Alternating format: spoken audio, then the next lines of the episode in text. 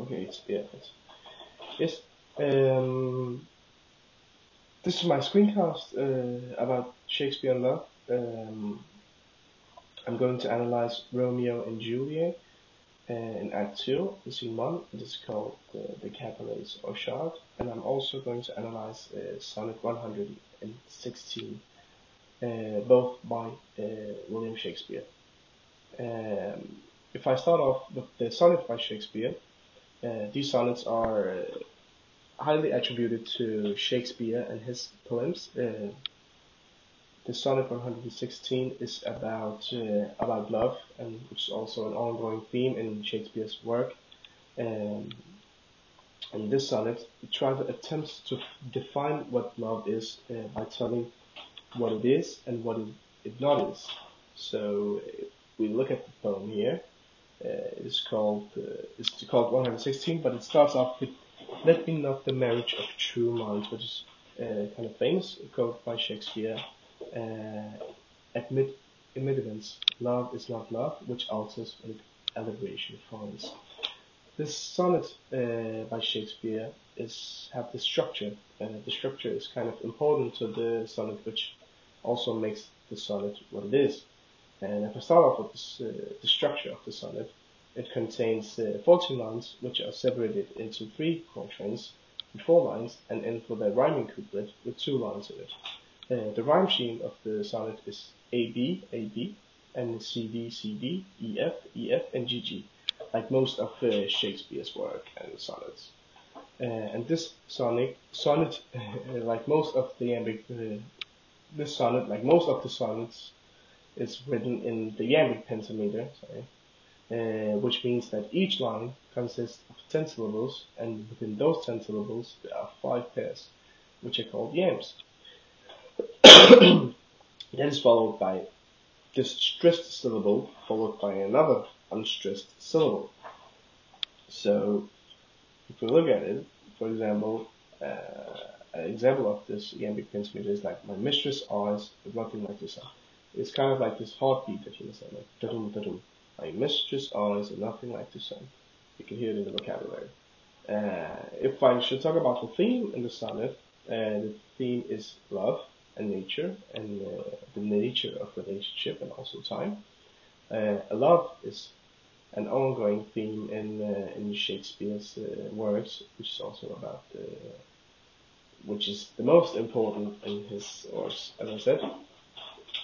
So these 14 lines of the sonnet, he goes into what true love is and then whether or not it's real. So he kind of tries to define what's real love and what is not real love. Uh, for instance, he uses a metaphor to compare love to a star that's always present and never changes. So he's so confident in his opinion that uh, he asserts no man has ever loved before if he's wrong. Shakespeare then brings elements of time into into the poem by, by doing this.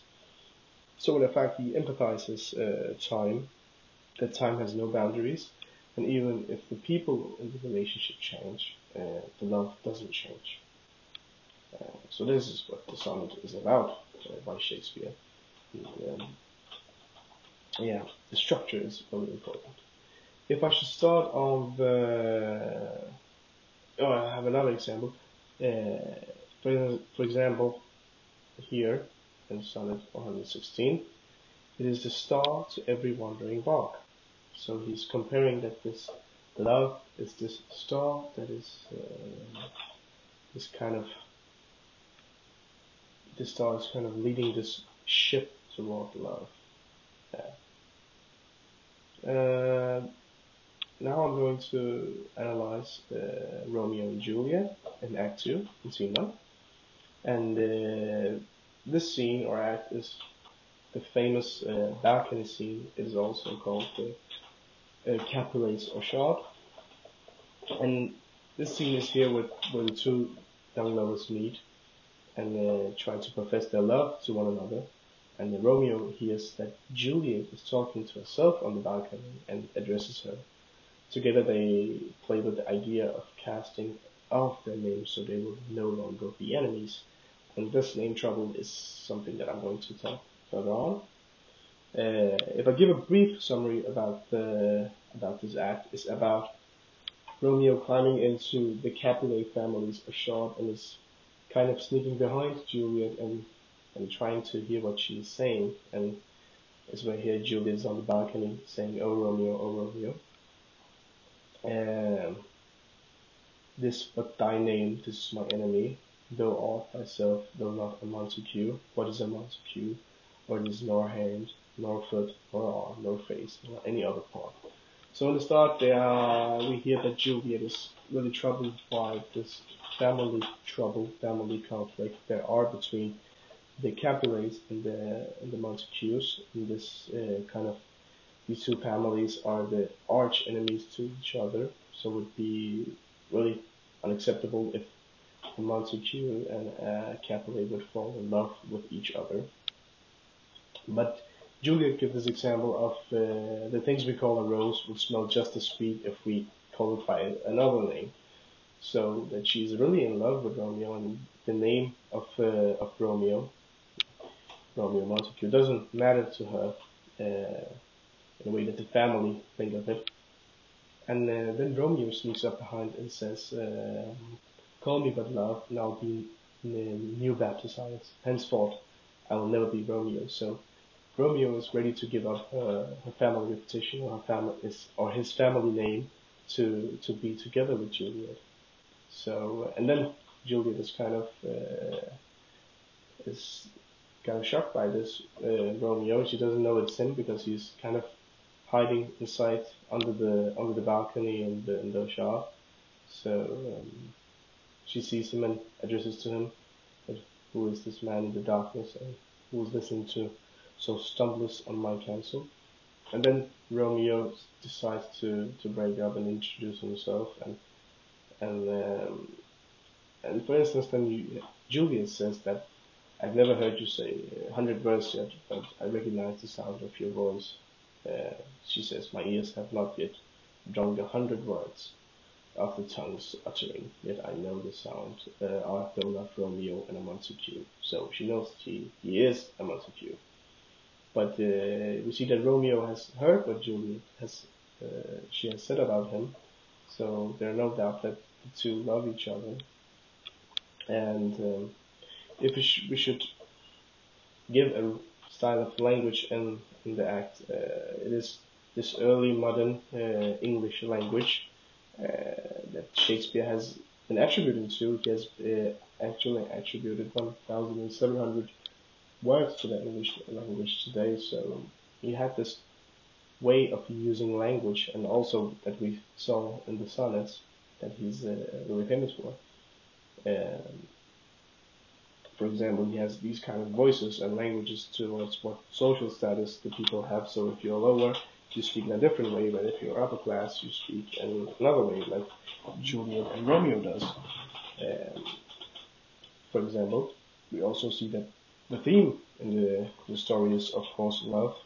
So uh, it's mostly loving and caring words they put out to each other. Uh, for instance, that uh, Romeo describes her as um, "My name, dear saint, hateful to myself." She describes uh, Juliet as saint, and there are these kind of words like henceforth and kinsman, which means family, so there is this early modern language, English modern language that is uh, used throughout this act.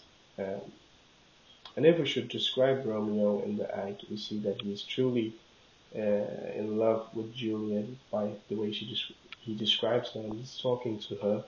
Um, and he is ready to give up himself and he's ready to give up his family and his family name for uh, for Juliet. So, yeah.